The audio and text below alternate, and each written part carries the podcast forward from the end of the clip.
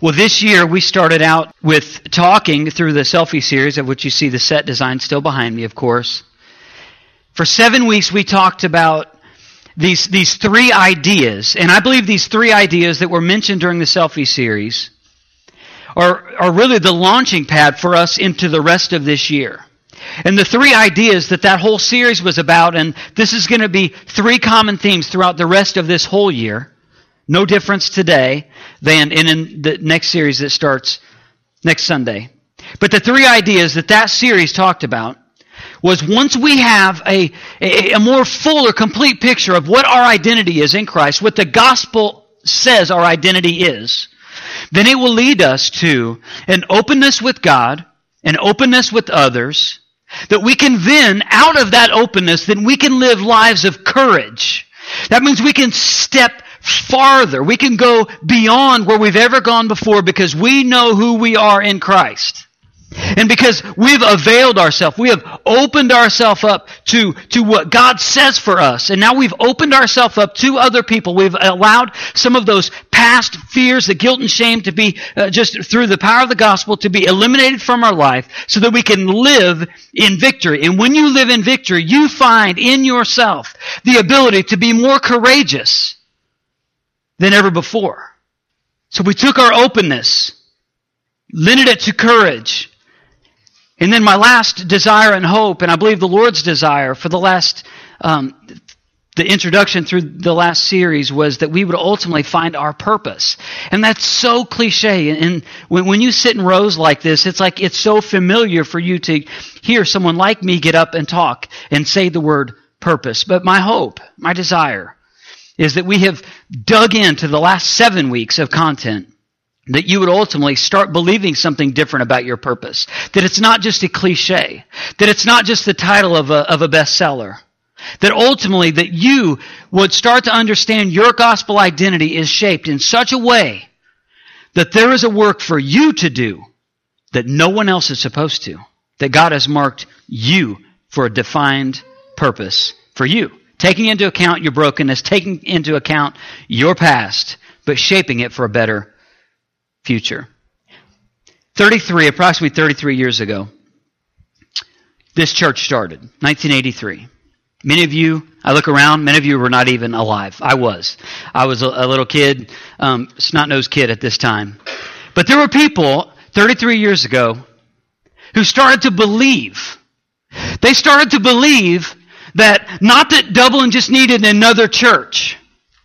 They started to believe that, that there was something missing in our community, that, that there was a group of believers, if they were centered together around the gospel, that they started to believe that there could be a difference that was made in Dublin. Not just to put up a building, not just to create uh, artwork, not just to sing songs, not just to preach a message, not just to put up a sign, not just to put ads around to, to advertise themselves, but they started to believe that that group of people centered around originally just started around a bible study but they started to believe something different of god.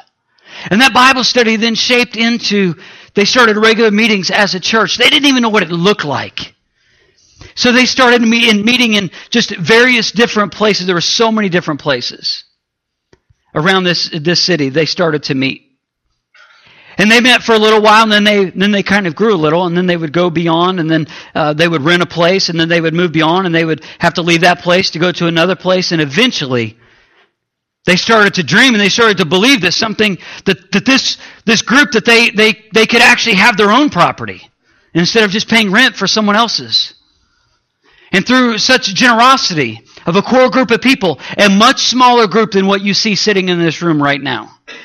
As a matter of fact, that, that group was smaller than what you would see sitting in the middle section. But they started to believe, and through their just amazing generosity, this five acres was purchased. And they started to believe and started to think and started to strategize and started to just do things a little bit different and then constructed a building through blood, sweat, and tears. And then after the building was formed, they still really didn't know all of what to do. And somewhere in the journey there, they hired their first full time pastor, and he was here for a long time. Still a great person in the community today. And he he through the power of God brought the church to a point and then and then he could not serve in that capacity anymore. Then they hired someone else and Colby Kinzer came in and he had a different vision and the church had a different vision. It kind of went in a different direction than it had before and kind of continued to believe God and trust God and people's lives started to be changed. But then the church decided about five and a half years ago that they would really do something different. Because the person that, that they would call to be pastor was nothing like the first two pastors. Nothing to say there's, I'm not speaking ill against them. They're great men of God. But I'm just not like them. But the core group of people who were, who were here at the time believed that the direction of the church had to change. And they started to believe in this crazy guy from Illinois. That he was speaking a message from God, that, that the vision that he would have would be something that they needed to embrace. And they started to believe. And they started to serve, and we started to dream. And in the midst of this five and a half years, we've seen some downtimes. We've seen some bleak times. We've watched our finances go down, down, down, down, down, down, down. And then we've watched God bring the, those finances back up. Not to the place where they were, but we've seen God do amazing things. But what we've never seen is we've never seen God do in the life of this church, we've never seen God do what He has been doing for the last year here at Dublin Bible Church. And He's doing it through you.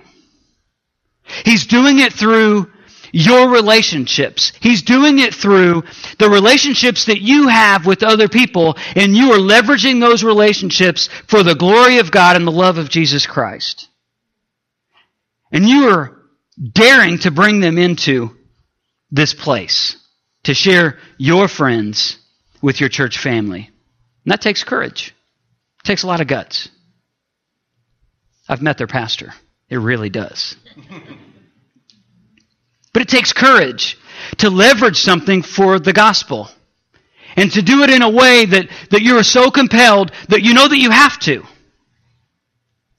And we come to a place in the life of our church right now that's so exciting and kind of scary. As I look around and I, and I see you, many of you I didn't know three years ago. Many of you I, did, I didn't know a year and a half ago. And there are many people who aren't even here today that I would say the same thing about. But what God is doing in and through you is something that I believe, not just on my own authority, but the authority of, of the rest of the senior leadership team, the elders here at this church. We believe that God is not done with us. That He's still, He's still moving in us, not to fill a building, but that we would gather as a group and that we would bring the message that we hear and that we experience through this shared community, that we would bring this message, that we would send it out to our community so that our community could be a better place. So maybe that, that all of that goes on in our community, maybe we could, that the people of God, if they were united under the cause of the gospel, could really make a difference. And it's not cliche. I believe it's going to be reality. But for us to do it, is going to take every one of us. It's going to take more than the people who are paid to do the ministry here. It's going to take whatever level of service that you're at right now, and we have amazing volunteers at this church. We totally do. But whatever level you're at, you have to up it one level. If you're not serving, you have to find your niche of service. You have to. You have to. Theodore Roosevelt what I think is one of the best quotes of all time. He said these words, and I believe it speaks into what would be required of us as the people of God.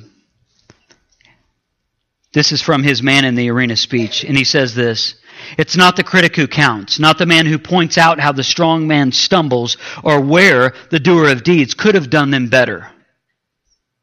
The credit belongs to the man or the man or woman who's actually in the arena, whose face is marred by dust and sweat and blood, who strives valiantly, who at best knows the end of triumph in high achievement, and who at worst, at worst, if he fails, he fails while daring greatly.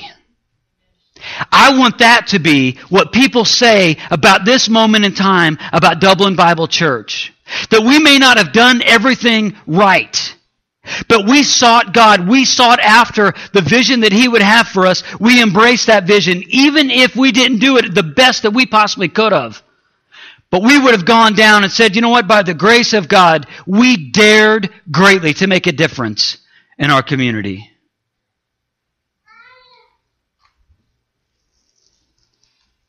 Person we're going to look at today in the Old Testament, he modeled this perfectly. If you have your Bible, please open it up to Nehemiah. If you're not familiar with where Nehemiah is, um, if you go to uh, your Old Testament, start at Genesis, just flip through a little bit. Once you see First Kings, Second Kings, First, Second Samuel, First and Second Chronicles, um, those are history books. It's just after that. Nehemiah also is considered a history book. The big idea, my hope, my desire, at the end of this talk, we're going to be looking at all of Nehemiah chapter 4, is that we would start to embrace this reality that our availability, not our ability, determines our usability. That our availability, opening ourselves up to whatever it is that God would have for us to dare into, that our availability, that we would, wherever you are right now in the gospel work here at the church, whether it's non-existent or whether you're, wherever you're serving is, do you go up one notch from where you are right now? I'm not asking for a miracle within you. Jesus does miracles, okay? I'm asking you to just understand, and you're going to see this in the text, that it's availability, making yourself available, not your ability. Not, we're not looking for perfect people. not going to find one around here. Not going to look, we're not looking for one, not going to find one. But your availability, not your ability, will ultimately determine your usability for God. Nehemiah modeled this so perfectly because he is someone who he didn't have to do what he did. He was kind of living the Cush life. He was a cupbearer to the king and he was living in exile. So a lot of, of other Jewish people uh, living in exile were kind of working, but under the, the, the authority of this king. But Nehemiah had kind of risen through the ranks, and he was a cupbearer. Because we don't have those today, I'll tell you what that is. A cupbearer was somebody who would sample the king's wine or food to make sure it's not poisoned. So a good day at work is he got to live, and a bad day, he would die. Okay, ultimately. So he apparently had a lot of good days because he's still alive. And so he, he receives this word that there was the, the two other exile groups had been sent back into the homeland of Jerusalem, but he receives word. And when he receives the word of the condition of the city of Jerusalem, it, he also with it receives a burden. And it's the kind of burden you can't sleep off. It's the kind of burden that, that kind of comes up in every conversation. It's kind of the burden that, that, that every day you kind of, you, you start daydreaming about this burden. It's the kind of thing you just can't ignore. Because it's, it just seems like this burden for Nehemiah. And maybe you have a burden like this in your life right now. Maybe me saying that, you're like, yeah, that's kind of how I am about this thing.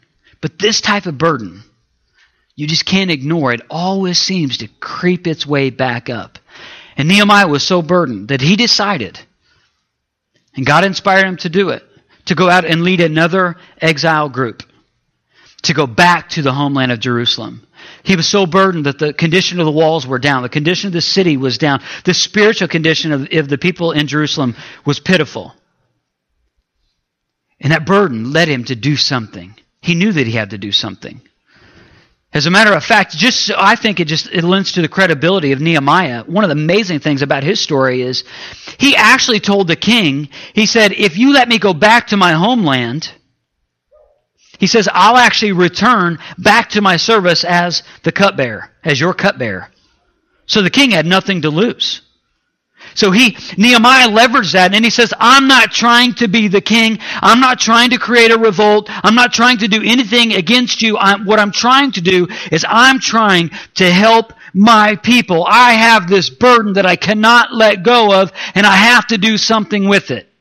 So he begged the king to go back to Jerusalem and the king allowed him. on the condition that he would one day return. So Nehemiah starts the work. And this, he gets everybody involved. But anytime you do something for the glory of God, anytime that you try, and you know this, anytime that you try and make a difference, it seems like at the same point, and, and what a friend of mine says, uh, when you, when you go to a new level with Christ, it's like you almost get like a new devil, right? New level, new devil. And with Nehemiah, he's burdened. He has to go back to the city. He agrees to go back to the city, but the moment he does so, he has opposition. So as we pick it up in Nehemiah 4, what we're going to do is we are going to read all of chapter 4, but we're not going to read all of it at the same time. We're going to kind of read it, and we're going to just kind of hit a trail marker, some verses along the way. And what, what I believe you're going to see is um, how the story in this chapter specifically speaks right into where we are as a church. Verse 1. When Sanballat heard that they were rebuilding the wall, these are people who are, this is someone who would be an enemy of Nehemiah, the opposition. When Sanballat heard that they were rebuilding the wall, he became angry and was greatly incensed. He ridiculed the Jews and in the presence of his associates and the army of Samaria. So he's, he's getting all these people all revved up. So not only is it just the people in that area in Sanballat, now he has the army of Samaria that's actually working against Nehemiah. Kind of a big deal.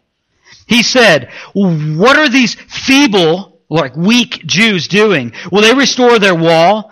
Will they offer sacrifices? Will they finish in a day? He's mocking them.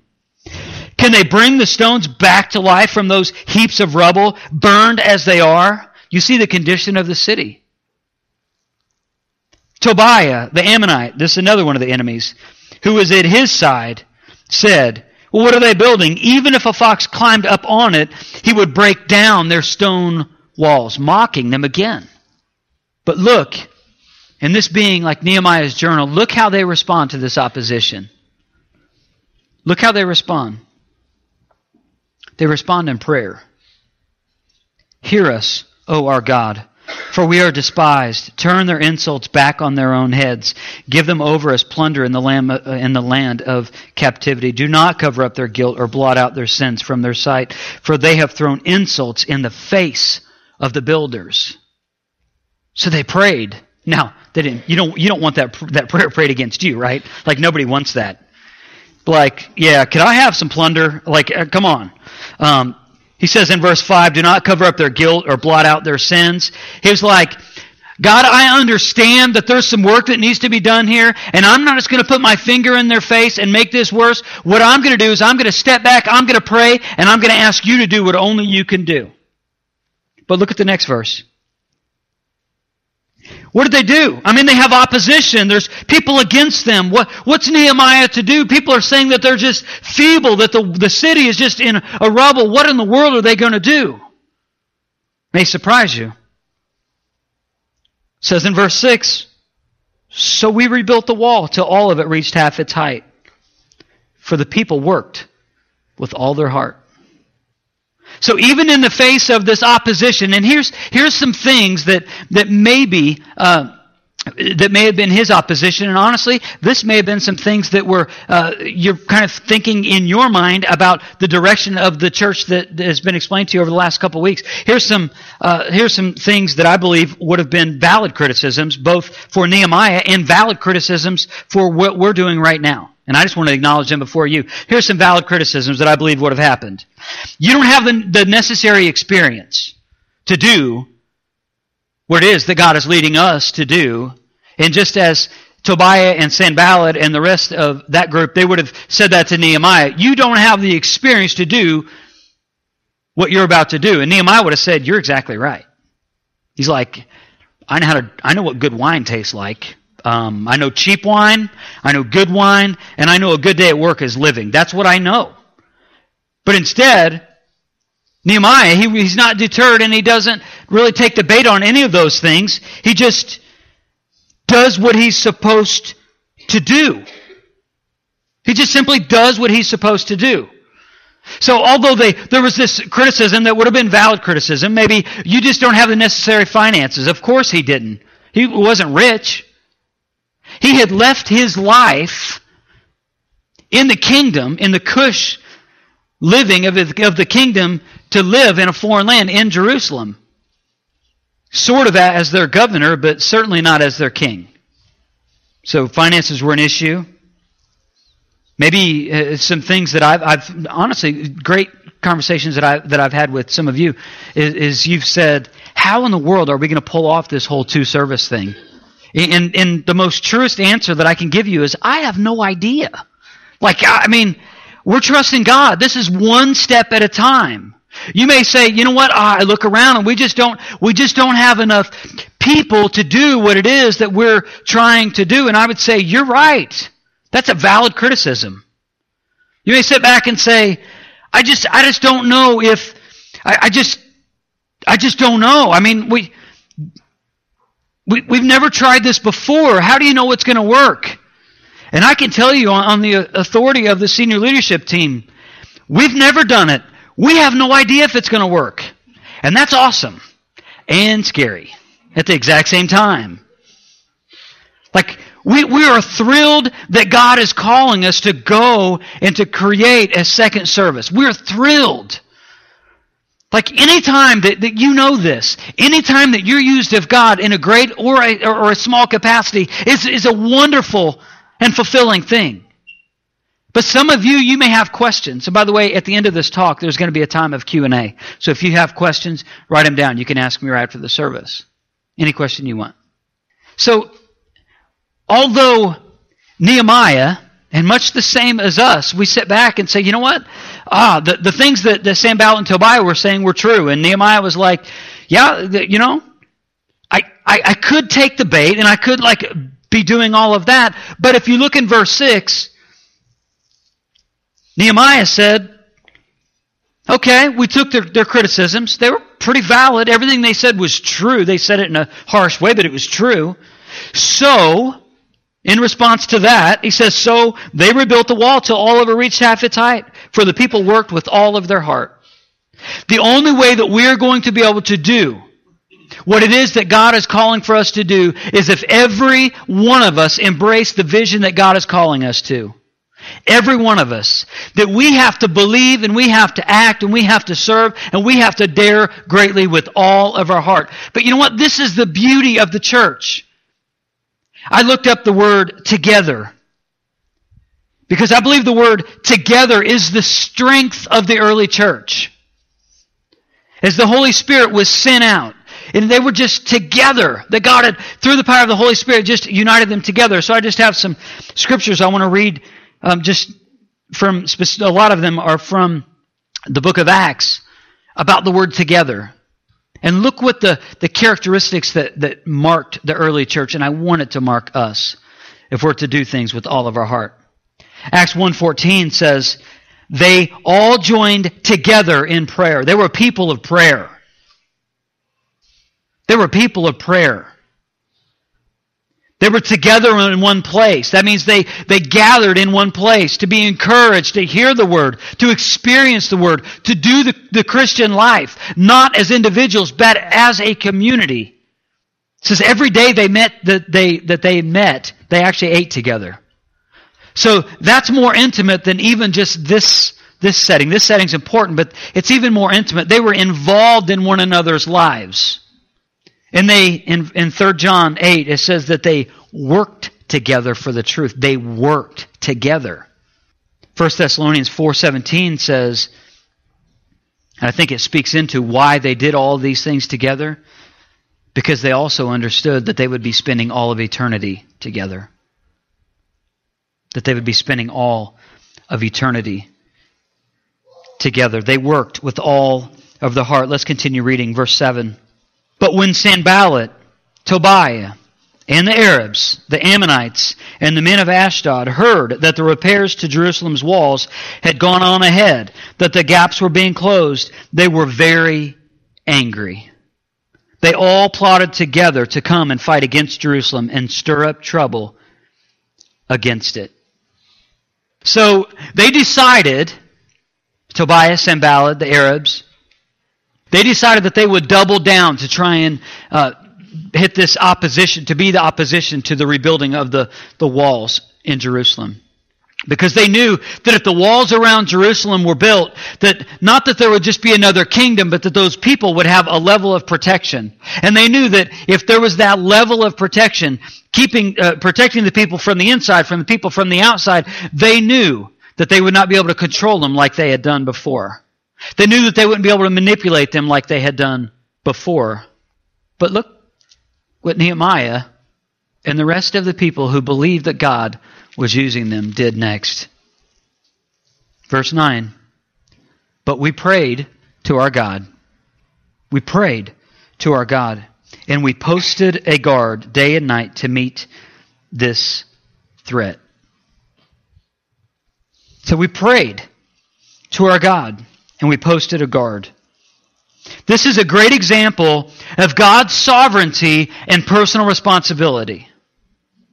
This is a wonderful example that you see that God is, they understood that God was in control of all of that, but they also knew that there was a part that they were supposed to play.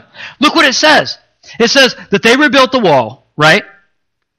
They were together in doing so, but now they prayed and they're trusting God and in verse 9, it's not only did they pray and trust God, but then they posted a guard day and night. They knew, said, you know what? God, I'm trusting that you have a plan for all this, that you're in control of this, but I also understand my responsibility is I'm going to post a guard day and night to protect my family. That is so not something that you would expect to hear as a person of faith. You, you wouldn't expect, you would totally expect the prayer part. But you wouldn't expect them to say, you know what? It's not just in case. It's not that they were saying, well, God, if you don't come through, I got my sword just in case. That's not what's happening here. They were praying, they were trusting God, but the whole thing is said, you know what? God, I know you're in charge, but even though you're in charge, I realize I have something I'm supposed to do, so I'm supposed to be a guard for my family, for my, for my loved ones, or for my fellow believers. This is something that I'm supposed to do. And they were all in to do it. They were all in to do it. Prayer is not an excuse for inactivity. Prayer gives us the encouragement for our activity. Prayer is not the excuse for inactivity. Oftentimes, this is what happens. People of God don't pray and don't seek God like they need to. They'll say, Oh, I'll pray for you. I'll pray for you. Let me pray for that. But they don't pray.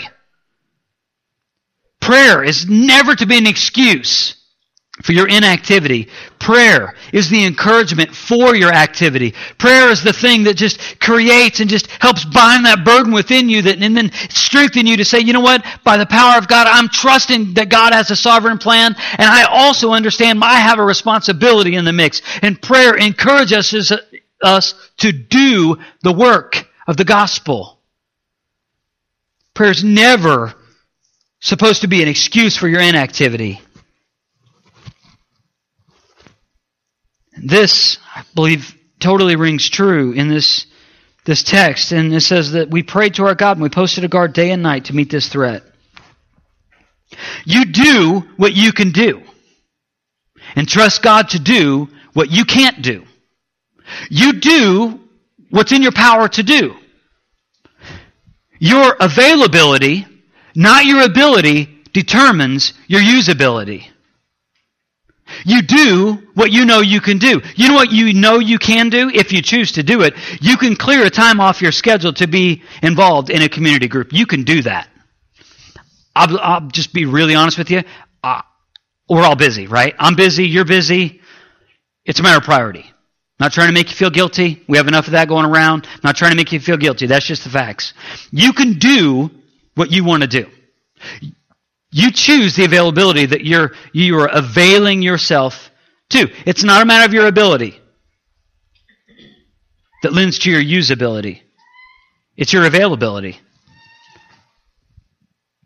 So do what you can do. Trust God with what you can't do. This, I think, is, is the condition starting in verse 10.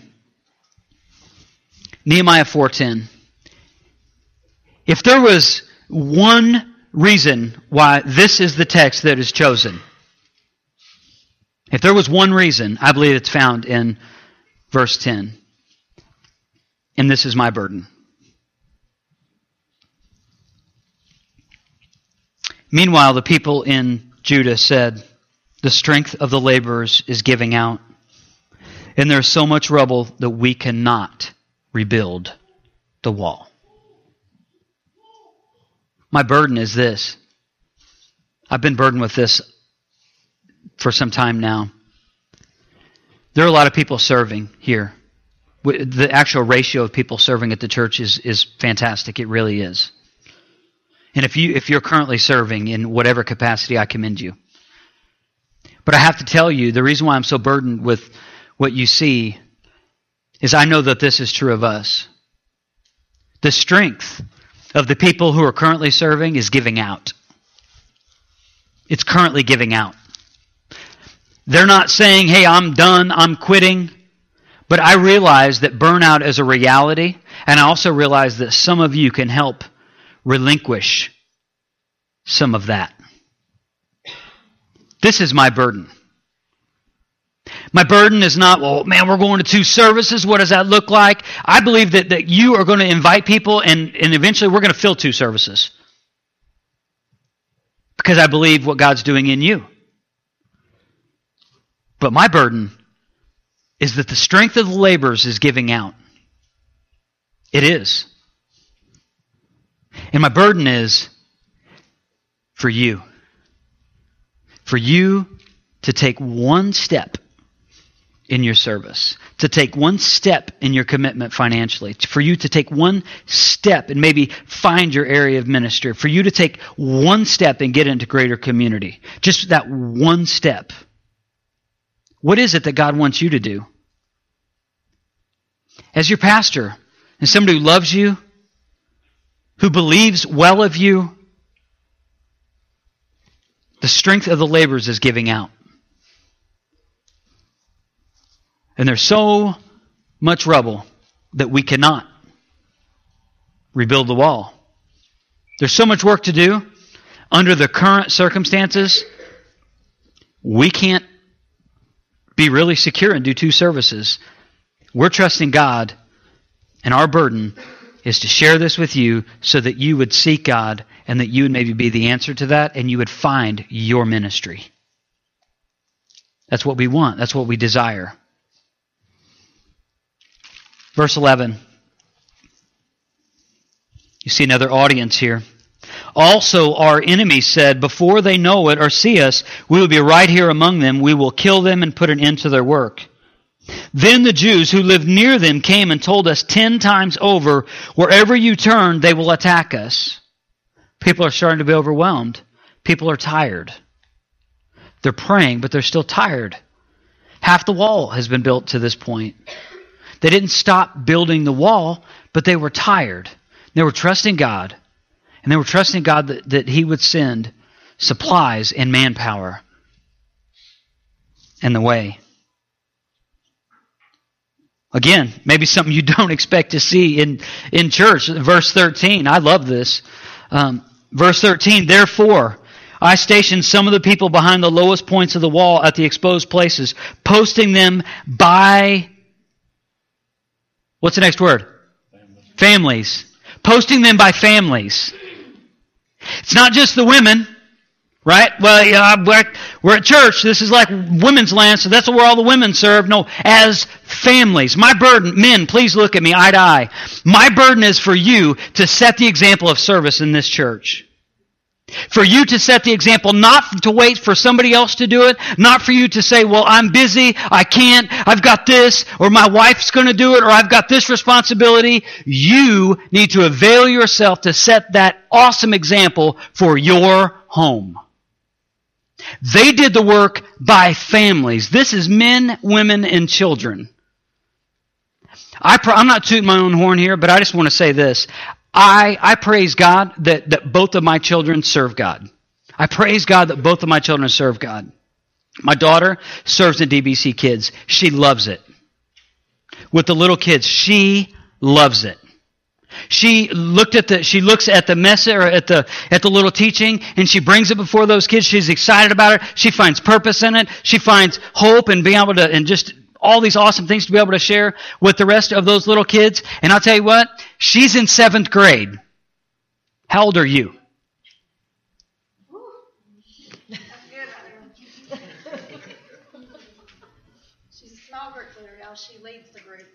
Yeah.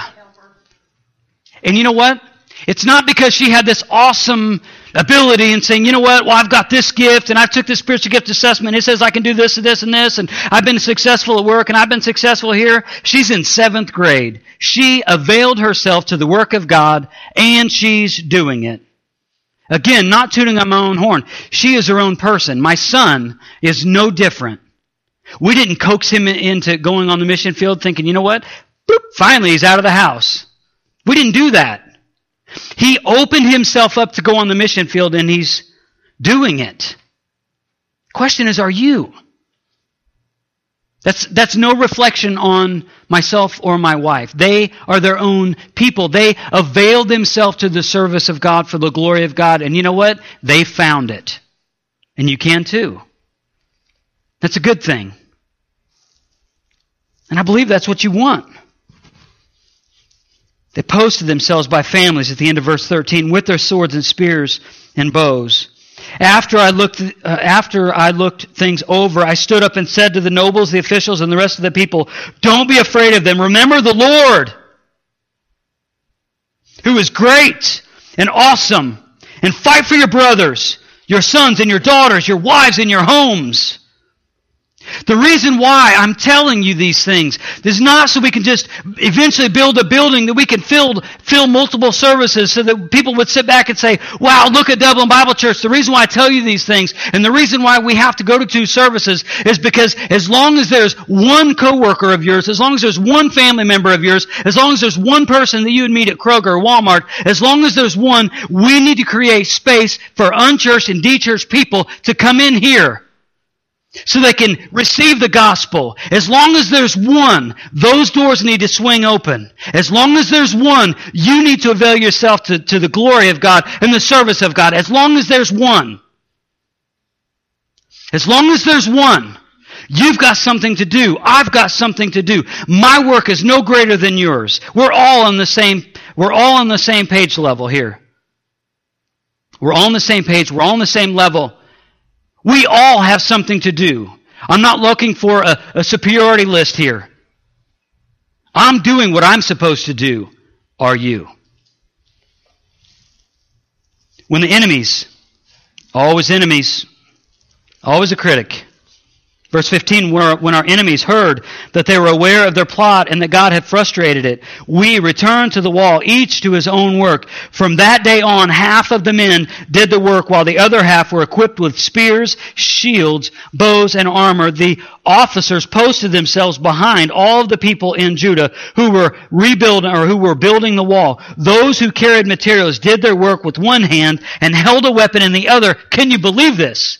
If you are ambidextrous, this is your deal right here. And each of the builders wore his sword at his side as he worked. That's like a backup plan. So he's got, got a weapon in one hand, he's got a service tool in the other, and just in case either one of those fails, he's got a sword. That's pretty sweet. Going medieval. But it says, those who carried materials did their work with one hand and held a weapon in the other. Each of the builders wore a sword on his side as he worked. But the man who sounded the trumpet stayed with me.